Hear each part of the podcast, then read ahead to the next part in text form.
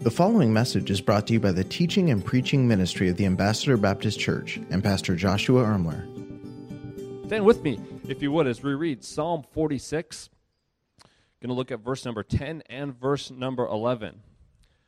The Bible says, Be still and know that I am God. I will be exalted among the heathen, I will be exalted in the earth. Verse number 11 The Lord of hosts is with us, and the God of Jacob is our refuge. Let's pray. Then, Pastor's going to bring a message entitled Today with God. Psalms chapter number 46 is where we are today. We're going to speak on the subject of today with God. Uh, last week, we kicked off a brand new series of messages entitled What's on Your Mind? And uh, really, we said last week that uh, a lot of Christians don't think about uh, what they think about. And so we wanted to take some time to really dive into this subject of what does the Word of God teach us about what it means to have a, a Christ centered or a renewed mind. Because honestly, if we want to change our lives, uh, it starts with really changing our thinking. But how does that happen? How, how does that take place? How is that even possible? And, and that's what we're looking to unpack a little bit over the next uh, several weeks here. So, throughout the scriptures, God often refers to himself as the I am. Um, to Moses, he asked Moses, uh, Who should I say sent me? And God literally said, Tell Pharaoh that I am sent you. Uh, Christ referred to himself as the I am. And this statement, all throughout Scripture, is highly significant. Here in Psalms, the Bible says, Be still and know that I am God. This statement isn't past tense. It does not say, I was. It's not future tense. It's not, I will be. It's present tense. I am. You see, God has always been a God of the I am, and it's extremely important to fully understand the ramifications of this I am, all right? Um, uh, let me give you a little bit of an illustration here, maybe to help clarify this in our hearts and minds today. You see, God created time uh, before, I should say, God created time for mankind. He literally uh, uh, had a beginning, He had a hand. I don't know if we have a little graph of this on the screen. Time itself is something that was created for us by God. Uh, the dimension or the sphere of time has a beginning, and the sphere or dimension of time also has an end. And as finite, simple human beings, sometimes we can get this idea that God navigates in the same realm with us. And yet the reality is, God doesn't, He doesn't exist in the realm of time. He's much bigger and broader. He cannot be confined to time. In fact, uh, God Himself lives outside of the dimension of time. He resides in a place called eternity.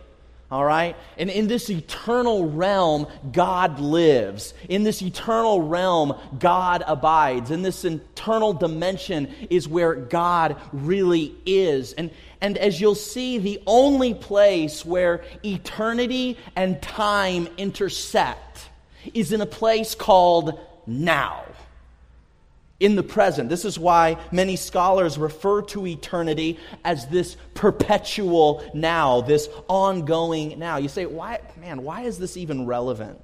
I think we'll throw this on the screens. We, as li- limited human beings, all right, can only deeply experience God as we are firmly anchored to the present.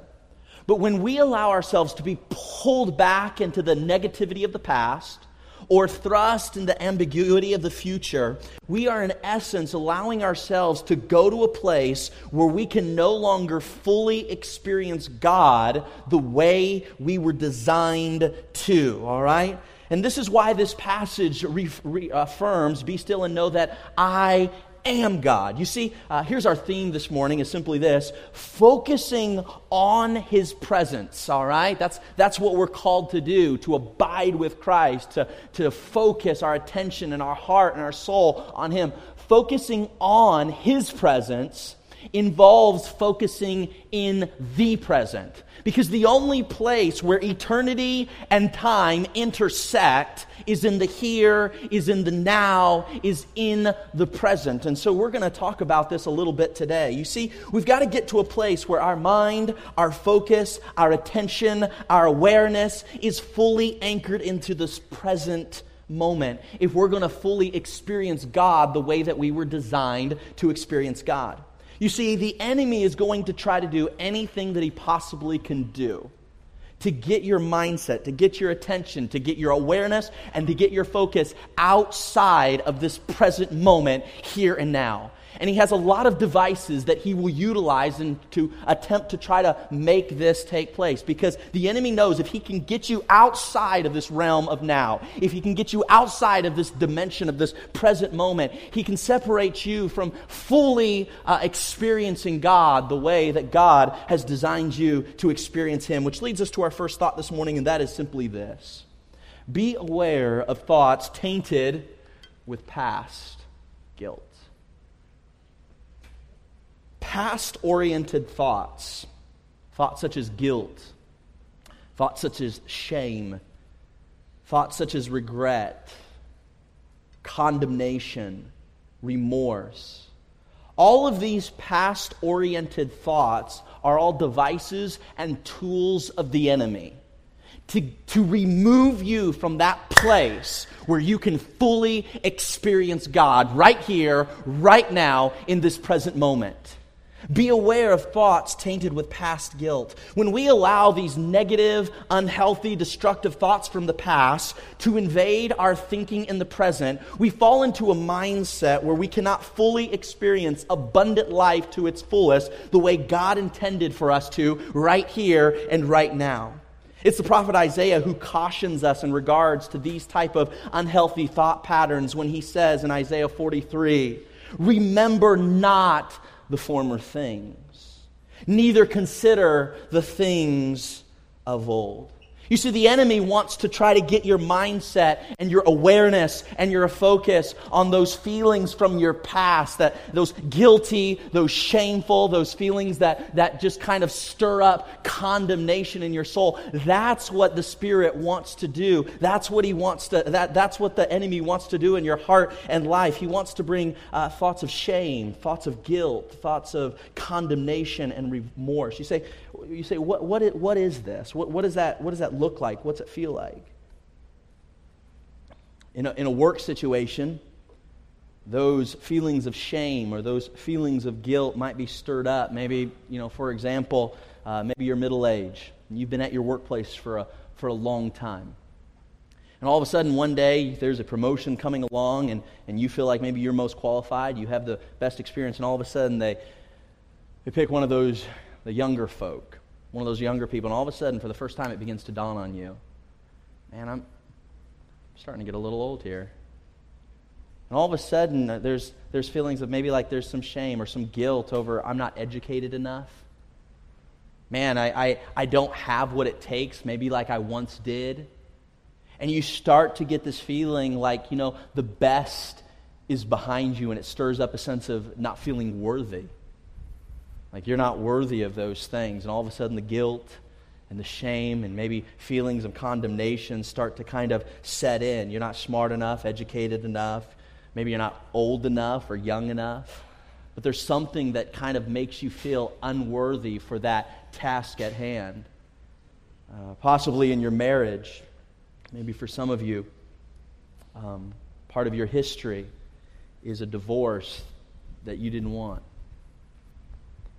but it makes up what happened in your past. And so every time you sit in church and you're looking around at all you know the perfect couples, and you're kind of like left with this feeling of shame, like like you don't measure up to the to the rest of the Christians. You, you feel ashamed. You feel unworthy. You feel undervalued. And all of a sudden, those past oriented thoughts begin to get stirred up in your heart and your soul. It happens in, in marriage. You, you feel like you can't meet your spouse's needs. You can't seem to do anything to make them happy. You, you feel like you fail at communicating effectively. Makes you, makes you wonder whether or not you can even make all this stuff work out. And it just it brings a sense of worthlessness. like you're not valued, like you're not important. And you feel ashamed, you feel guilty, you feel a condemnation, a remorse, or a regret that plagues your, your thinking, your mindset, your focus. Maybe at church, you're the person, and maybe before you got saved or at some point in your history, you had some addictions that you struggled with. Maybe it was drugs. Maybe it was some other substance. And, and you sit in these chairs and you sit in these pews, and, and it's, like, it's like every time you come to this place, that thing comes back. And the enemy starts pulling in. You're not, you're not worthy enough to be here. You're not, you're not good enough to sit among these people. And the enemy tries to use these past oriented thoughts of guilt and shame and condemnation to make you feel like you are unworthy, you are not, you're not valuable, you're not enough. And so you live plagued by these emotions. You live plagued by these feelings of, of, of shame that kind of undergird everything that you do in your life. At church, you feel like no matter what I do, it's not enough. I can't seem to make this individual or this leader happy. I just, I, I just feel underappreciated, undervalued, and it causes, it stirs up emotions of guilt and shame. Maybe for those of you with kids, maybe you're sitting here and, man, you, you, you, you honestly did your best, but your kids haven't chosen a path the way maybe you would have chosen for them. And you look around at maybe some other family and, and, and their kids seem to turn out to some degree and in a way that you would have defined it. And you come to church and you, you hear speaking on, on child rearing, or you see other families that, you know, their, their family seems to be perfect. And, and, and just, just, that, just seeing that or just hearing that is a trigger that, that begins to make you feel ashamed makes you feel the weight of condemnation, makes you feel like you're not good enough. And so you come to this environment at church or, or in your family and you're, you're, you navigate the family dynamics, but it's constantly navigated with a sense of like not valued, not just ashamed, worthless. Like, what's even the point? and you allow the enemy to stir up those past oriented thoughts of guilt and shame and, and condemnation, you begin to think that, man, when it comes to parenting, everybody does it better than me. You look on Facebook, and it seems like the only thing people are ever putting on is how awesome they are, how incredible they are, or how awesome their kids are. And, and all of a sudden, you get thinking, like, man, am I, am I the only one whose life kind of is not always awesome? No, the, re- the rest of our lives are not awesome either. We just don't like putting that on Facebook.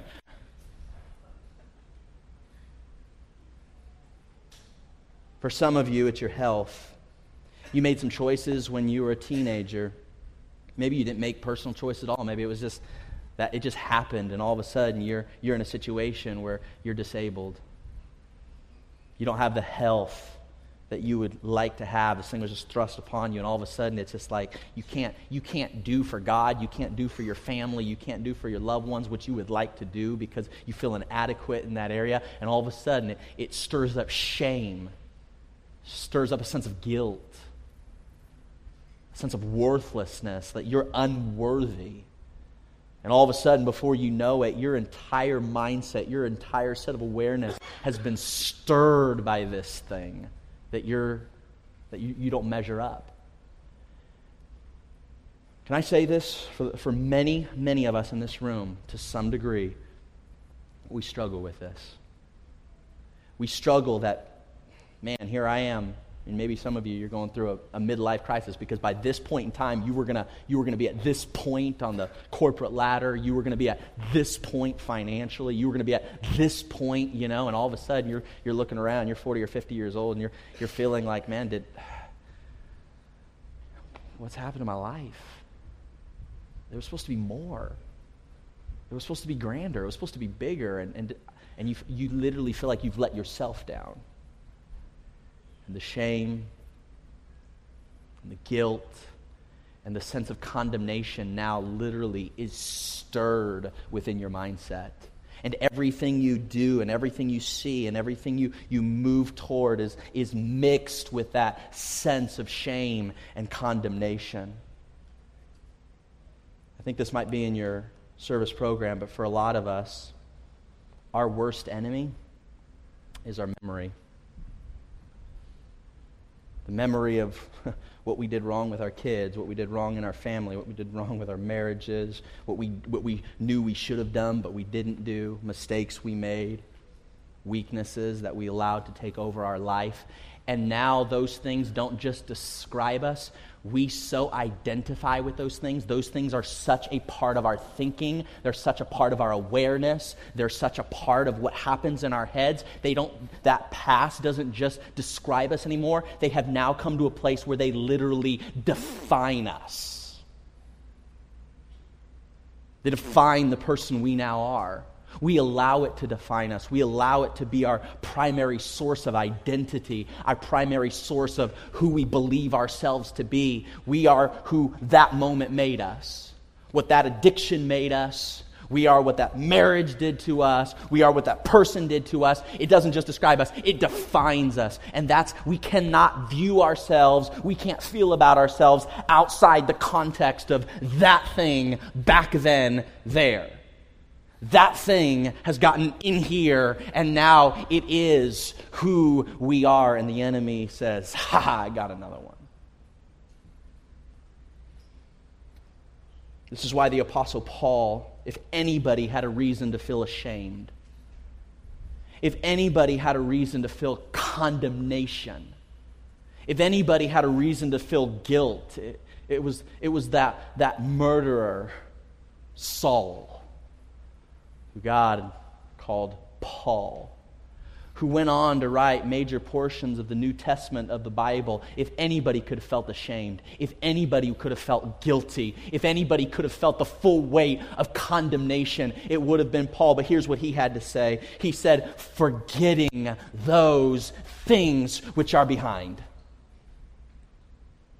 I'm going to forget those things.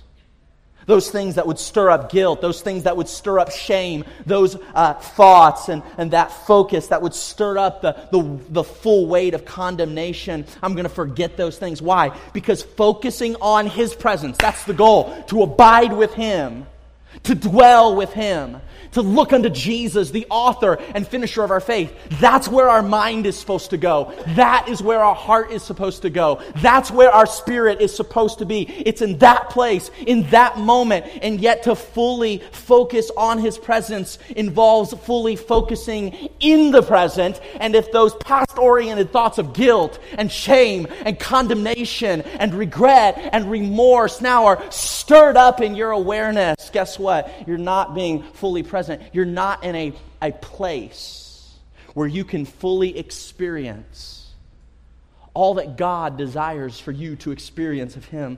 But, but let's move on. Not only are there thoughts from our past that can contaminate our attention and focus in the present, but there are also thoughts about the future that can pollute our ability to focus on God's presence in the present as well. So if you don't fall into that category, you feel like, well, you know, I mean, that's a thing, but I, that, that's not really, you know, kind of something I struggle with. let me, let me kind of maybe bring something else up that the, another device that the enemy will use, which leads us to our second thought this morning, and that is simply this not only are we, we to be aware of thoughts tainted with past guilt, I would say, secondly, we need to be aware of thoughts tainted with future worry. You see, future oriented thoughts such as fear, future oriented thoughts, negative thoughts such as anxiety, Future oriented negative thinking, such as worry, all contaminate our thinking and keeps us from experiencing God as deeply and as richly as He would have us to. You see, we're not going to fully experience God's essence, His eternal, infinite essence, if we are not grounding ourselves in this present moment. We're not going to experience His peace. We won't experience his joy. We won't experience His love and His satisfaction as fully and as richly as He would desire for us to if we're not saturating our minds and keeping us in a place where we're fully connected to His present in this present moment. This is why Matthew chapter number 6 encourages us with this. Take therefore no thought for the morrow. Now, that word in the Greek is an interesting word. It's, it's not like a planning thought or a preparation thought. Uh, the word in the Greek is merimnao.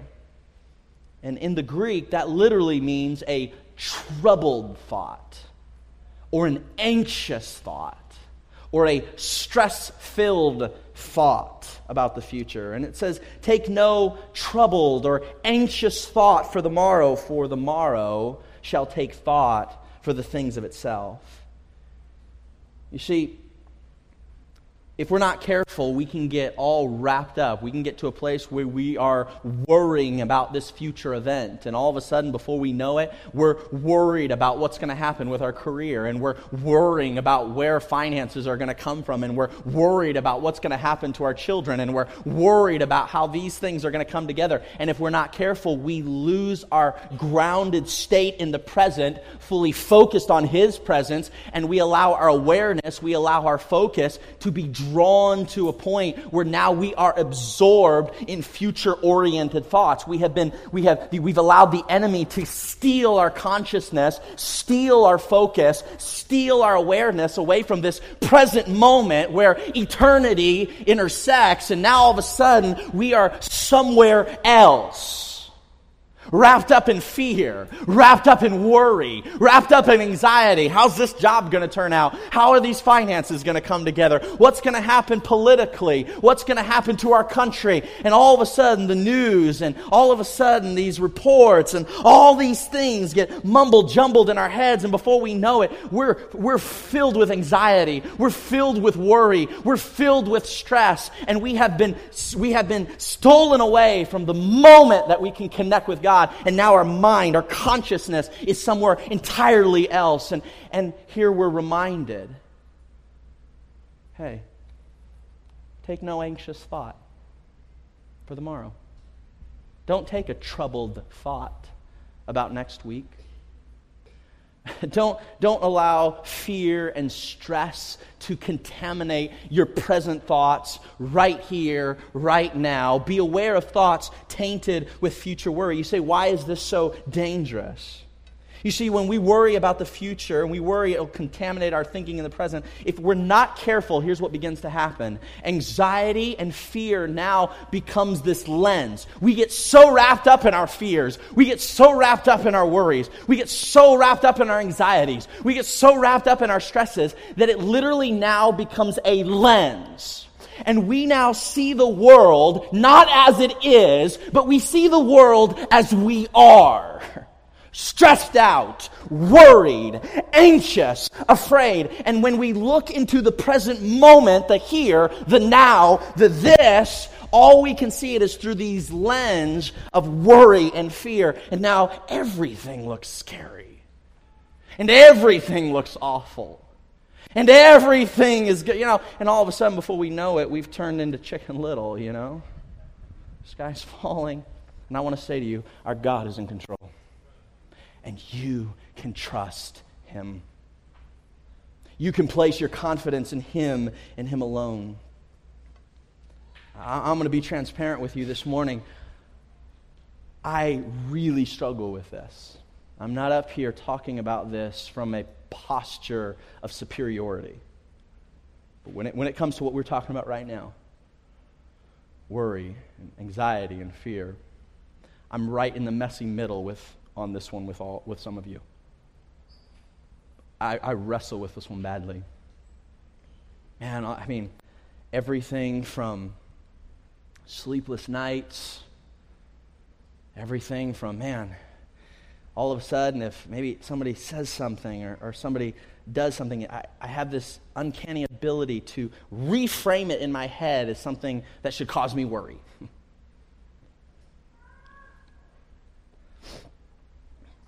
I'll, I'll, be really transparent. Um, I don't even know if I should share this. I wasn't planning. It's not my notes or anything, but I'll just, this is what, this is what the Lord threw to my mind. So, a couple months ago, uh, Gabe, Gabe Woodell, I don't know if you remember this, um, you left a message on my phone. And I don't know what it was about that moment, but I remember getting the message. And in that moment, the enemy just totally attacked me. He used you as a messenger of Satan. No, I'm just kidding. all right.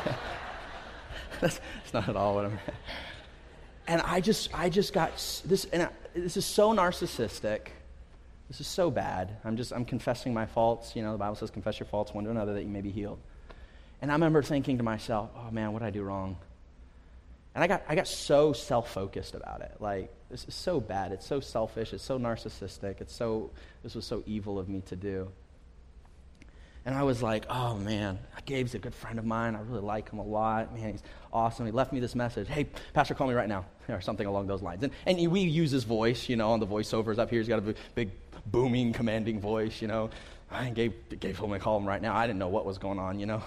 you know, he's, a, he's an attorney. I didn't know if, you know, World War III was coming. I didn't know if, you know, if the church had burned down. I wasn't sure what was going on, you know. I, uh, but I allowed, for whatever reason, I allowed all these thoughts. My mind just went to a, a thousand different places of anxiety and worry and stress. And I felt so bad because even in the moment, I knew I was doing it, but I couldn't seem to stop myself.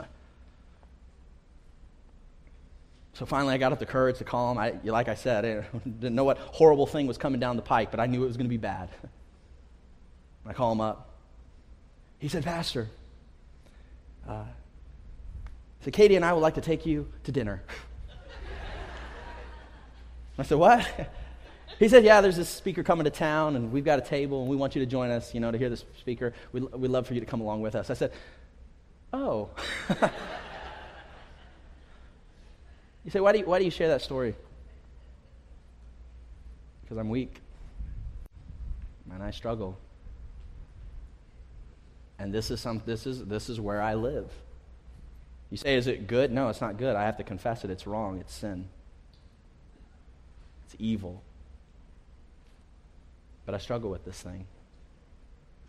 You know? What, what, is, what does this mean? And, and what's that? What, you know, and, and the Bible has a word for it. It's called surmising, evil surmising. You get so far out there and I think I, I, literally start acting like I'm God. Like I could, I could somehow know what the future holds. Like I could somehow know what's going to happen tomorrow.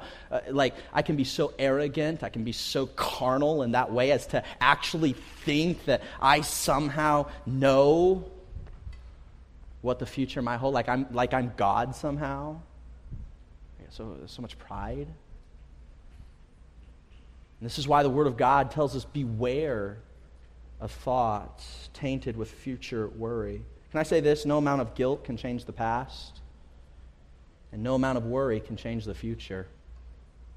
God calls us to be in this present moment, right here, right now, looking unto Jesus, focused on Him, abiding with Him, dwelling with Him right here, right now. And the moment our mind is captured by past oriented thoughts, the enemy is starting to win the battle. The moment the enemy can pull us into negative, future oriented thoughts of guilt and shame and, and all of this type of, you know, fear and anxiety and worry, he's starting to win the game. And so we're reminded again and again in the scriptures be aware of thoughts tainted with future worry because focusing on his presence involves fully focusing in the present. You can't fully absorb your heart and mind. You can't fully dwell, you can't fully abide with Christ the way He designed us to when we allow and when I allow past negative oriented thoughts as guilt and shame and condemnation and resentment and, and, and all these things, regret. And we also can't fully be absorbed with Christ when the space in our heads is consumed with anxiety and worry and evil surmising and trying to figure it out and wringing our fingers. Both of these are devices of the enemy that pulls us away from an abiding relationship with Jesus. Now, so we see be aware of thoughts tainted with past guilt, shame, condemnation. Be aware of thoughts tainted with future worry and, and anxiety and, and fear. So let me give you one last word of warning. Sometimes our mind is focused in this present moment. We're fully engaged at what's at hand. We're in a moment where we can truly abide. We can dwell with Christ. We're, we're anchored to the here. We're anchored to the now. We're anchored to this present moment, that place where we can most effectively engage and, and intersect with the infinite, eternal deity of the universe, God, because we're, we're centered. There's a space where we can connect to God that's not being crowded out by guilt and, and shame. It's not being crowded out by worry or anxiety anxiety. We're, we're in this, this, this place. We, we have a space here where we can, we're, we're here, we're now. We're not allowing any of these things to creep in. And I, I will say this, however, sometimes our mind is focused on the moment at hand. We're fully engaged in this present moment. However, under the surface, even in those moments, you're engaged, you're focused, you're aware, you're not allowing those past oriented thoughts or future oriented thoughts to creep in. Even in this moment, though, there can be at times under the surface an unhealthy drive, a destructive angst to what we're doing right here right now, which leads me to my third thought. Now, we're going to have to focus on this, and I won't spend a lot of time, but I want you to get this because you might be like, I don't struggle with guilt. I don't struggle with shame. I don't think I struggle with worry or anxiety. I, I feel like I'm pretty present. I focus on life as it comes. I feel like I'm doing pretty good. That's kind of me. And, and, and you feel like, I, I don't know if this really no, totally applies. I, I want to say this. Let me give you one final warning this morning, and that is this be, of, be aware of thoughts in the present. You're engaged in the present Beware of thoughts in the present that, subtly ta- that are subtly tainted by ulterior motives. And let me, let me unpack this for a second. This can happen in the form of materialism. You're, you're anchored to this present moment, but under the surface, there's want you're engaged in your work, you're engaged with your family, you're engaged in your marriage, and you're, you're absorbed in it. You're focused in it. You're, you're, you, this, this moment is here. Your mind is here, but under the surface, under, underneath a little bit, there's this either there's materialism, there are unhealthy cravings of want that's driving that which you're doing, lust for something more. You see, there's, there's no contentment with that which is. What's driving this present moment? What's driving you at work? What's driving you to be such a, such, uh, such a uh, focused, absorbed parent? What's focus, what's, what's driving you to be so, you know, uh, focused on your marriage? You're, you're like zoned in on your marriage. You're zoned in on your parenting. You're zoned in on your work and you're, you're giving it everything you got. But if you're not careful, it's actually being driven by something that's highly, highly unhealthy. And it's a subtle, ulterior motive for something else than what God's sovereignty his providence has given you in this present moment. There's not a rest. Like you're, you're striving in this moment. You're not absorbed with past. You're not absorbed with future, but you're striving in this present moment. I gotta be a better husband. I gotta be a better wife because then if I do that, she'll be this or he'll be that or I'll get this promotion. And this, that's the place by which you do that which you do here.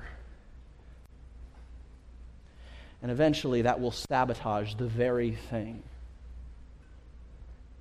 that you're trying to do. You think to yourself, if I do this, then this will happen and everything will be better. If I do that, I absorb myself, I'm focused in on this job, then this thing will happen. Or when, when my, I'm going to do this so my spouse will change. And when they change, then I can be satisfied. When they change, then I can be content. And if I do this, this, this, if I do A, B, and C, then she'll do, you know, D, E, and F. Or if I do this at work, you know, one, two, three, then my boss will do three, four. But it's that. It's, it's not this present moment that's driving you. It, it's not the glory of Christ in a, a spirit of gratitude, in, in a spirit of thankfulness, saying, thank you, God, for this present moment. Thank you for now. Thank you uh, that I can be at rest, that I can be still and know that you are God here and that you are God now. There's something else that's, that's driving all this, and there's an angst. There's this, this striving. I got to get this better marriage because then I'll be happy. I got to get this better family because then I'll be satisfied. I've got to get this next amount of money in my bank account because then I'll be content. And it's a subtle form of the enemy that pulls you away from now. Because in honestly, honesty, you're not really living in the now if that's the drive. You're actually living in the future camouflaged by the now. You're living there under the, the idea that you're, I'm working on my job, I'm working on my kids, I'm working on my marriage, but really it's for something else. It's not from a spirit that says, This is the day the Lord hath made. I will rejoice and be glad in it. This is what God, this is the opportunity that God's put in front of me. This is the child at this place, at this stage in their development. This is what I have right here, right now. I'm going to pour into it. And that's not to say we don't have goals, and that's not to say we don't have dreams. But what we say is we surrender those goals, we surrender those dreams to the sovereignty, to the providence of God. And we're perfectly fine with doing what we do in this moment, not for what we can get out of it down the road. We're doing it out of obedience and love for God. And we're saturating ourselves and absorbing ourselves in this moment with a child, this moment with a, with a, with a, a spouse, this moment at our workplace, because that's what glorifies God. And if nothing ever came from it, it would be okay. And if my spouse never treated me any better, I, would st- I could still do it because I'm doing it for the glory of Christ. And if my child didn't turn out, even though I did this, I would still do it anyways because it glorifies Christ. And, and even if I never got a promotion, I, I would give excellence to this moment because I love this moment. I love what God gave me right here. I love what God gave me right now. I will rejoice and I will be glad in it. And you're not doing it for what you can get out of it, you're doing it because this is what God put in front of you. And even if he gives you nothing in return, even like Job, if he slays you, you say, Even though you slay me, I will trust in you. That's what we're talking about. That is the place where you begin to experience God. Free from guilt, free from shame and condemnation free from anxiety and free from worry, free from fear, free from striving, an ulterior motive. You're just free to be. To be what God's called you to be, to do what God's called you to do. If, if He gives you some natural blessing in response, it's the cherry on top, praise God but I was doing it for His glory regardless of what comes back. When you get to that place, you will experience a peace that passeth all understanding. You'll experience a joy unspeakable and full of glory. You'll experience a satisfaction that you've never experienced before because before it was anchored to something in the future. It was anchored for what you could get out of something. It was anchored to what you could get out of a marriage or what you could get out of a child or what you could get out of a workplace or what you could get out of a boss or you could get out of a circumstance. And all of a sudden, you, you're free. Simply rejoice in this present moment. And you will find that in that place, there is a freedom unlike you've ever experienced before. A joy, like the calm, uh, just a serenity, because God says, My yoke is easy and my burden light. You see, when we anchor our hope for satisfaction and happiness in some future event, I'll be satisfied when my kid gets here. I'll be satisfied when my spouse becomes this. I, will be content when this happens at my job. Here, here's, what, here's, what, here's what's literally happening in the depths of your soul. When we anchor our hope for satisfaction and happiness in some future, some future event or some future circumstance or in some future situation, here's what we're actually saying. We are, in essence, rejecting the satisfaction that is already ours in Christ right here, right now. This, this is important. In Christ, He has already given you satisfaction. He has already given you your contentment. He has already given you everything you need right here, right now. It was yours in Christ. So the moment you think, oh, no, I need this person to change, I need that situation to be different, I need this amount of money, what you are in essence saying is Christ is not enough for me. I need Jesus plus a better job. I need Jesus plus my child to be different. I need Jesus. And what, in essence, you're saying, you are now removing yourself from place, a, a, a, a place where you can serve out of purity of heart.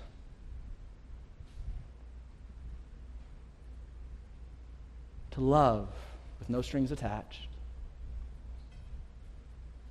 To give without needing anything in return and you will be free. Free. Free to experience life and life more abundantly. To die to dreams, to die to worries, to die to shame, to die to anxiety, to die to your ambitions, your motives, and say, God, I rest in you. And it's in that place where all of a sudden we can get to a, healthy sense of being. See, Scripture gives us a way to think about life in which feeling guilty about the past and anxious about the future no longer makes sense. The paradigm that the Word of God will give you, as you allow its teachings to saturate your mindset, your worldview.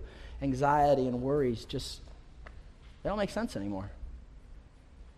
Because, think about it, because of the gospel of Jesus Christ, because of the fact that Jesus Christ literally took the punishment of your sin upon himself and he absorbed all the wrath of God upon himself, in that moment, he made available to you absolute forgiveness, mercy where you are now free from guilt and you are free from shame and you are free from condemnation, which is why Romans says, There is now, therefore, no condemnation to them.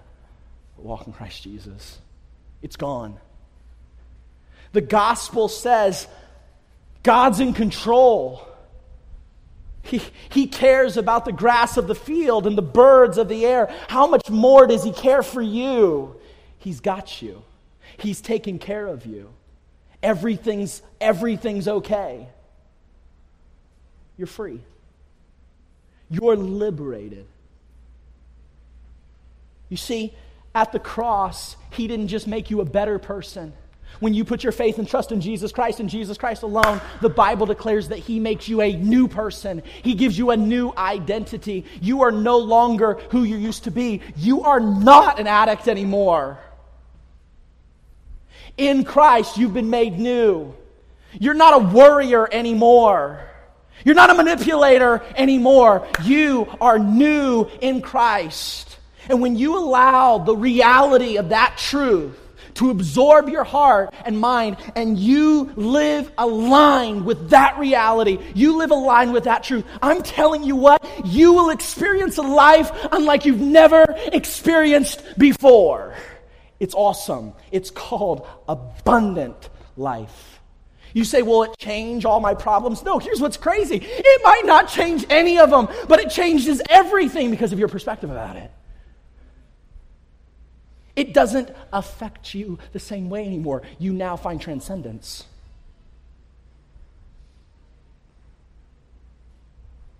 What used to cause you, uh, what used, used to see something, used to see somebody and it would stir up shame and guilt. And all of a sudden now, what the gospel does, a new person, you see what you used to see, and all of a sudden it reminds you, praise God for his unspeakable riches, his mercy, his forgiveness, the new life that is mine in Christ.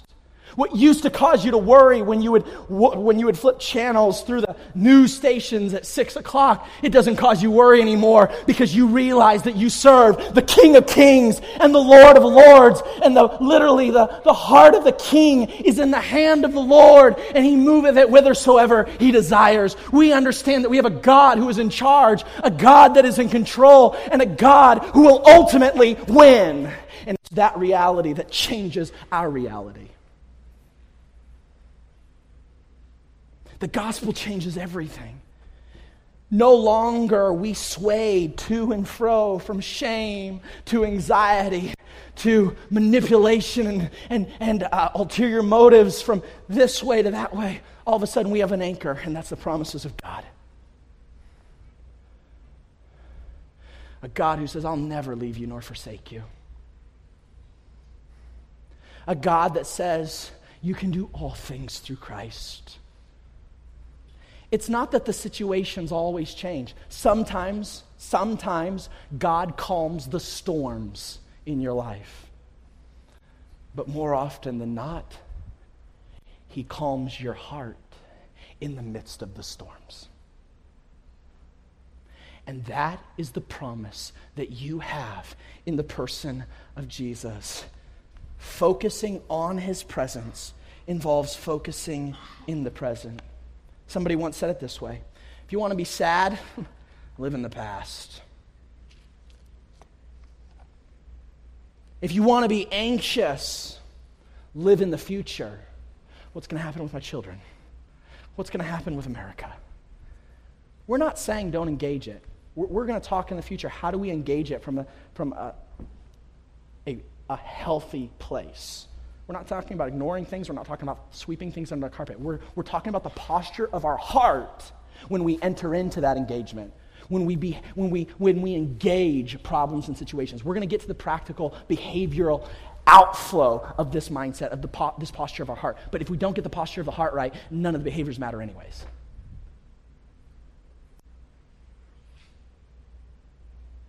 If you want to be sad, live in the past.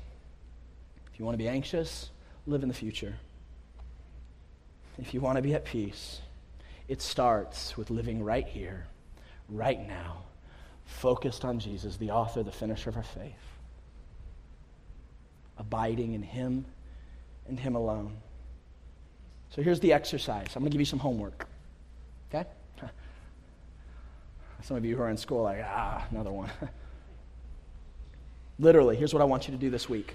And I mean this. If you get nothing else, this, I really want you to, I want you to start becoming aware of when the enemy tries to pull you into past oriented thinking. And I want you to catch yourself doing this this week. This is the, if you take, get nothing else, I need you to get this, okay? Because it'll build on what we're going to do in the future.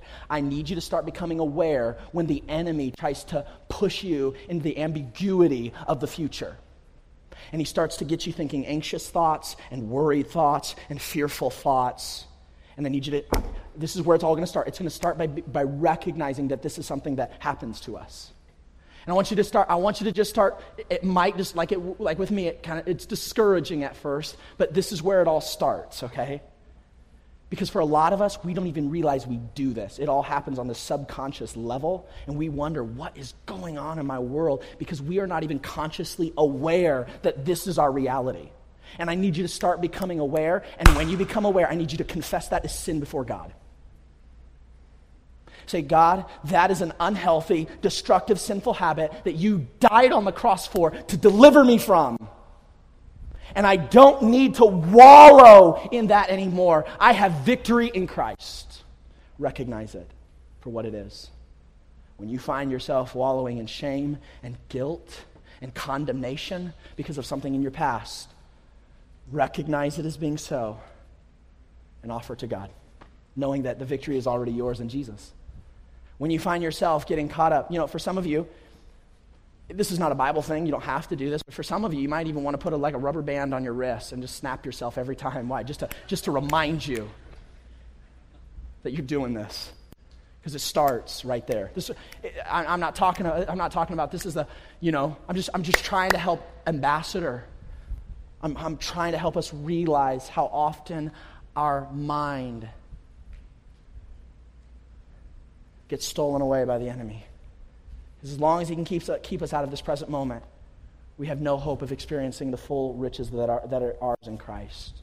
Time is finite. God is infinite, eternal. And eternity intersects with time right here, right now.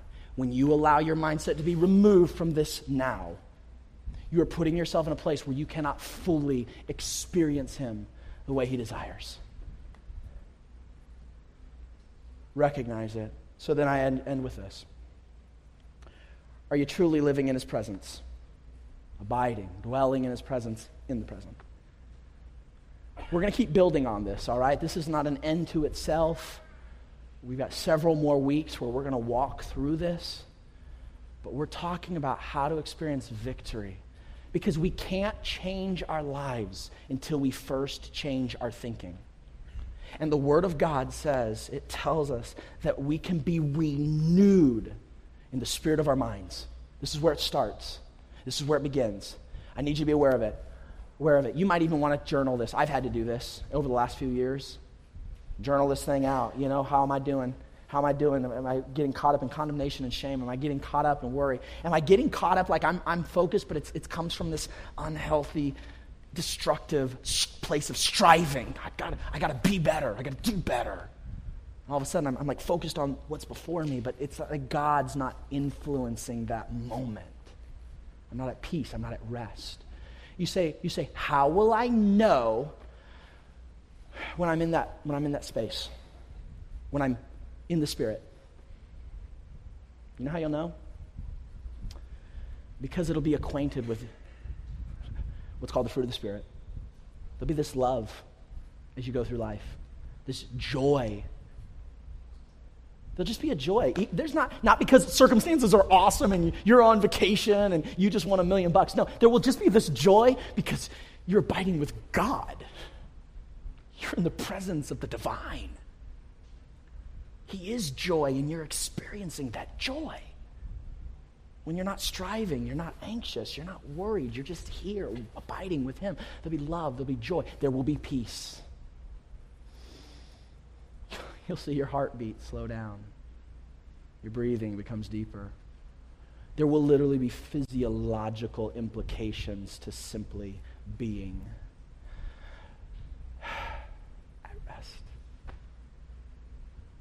And that is the victory that is yours in Jesus. Thank you for listening to this message brought to you by the teaching and preaching ministry of the Ambassador Baptist Church. If this message was a blessing to you, please consider leaving us a review or sharing the message on social media. Thanks once again for tuning in.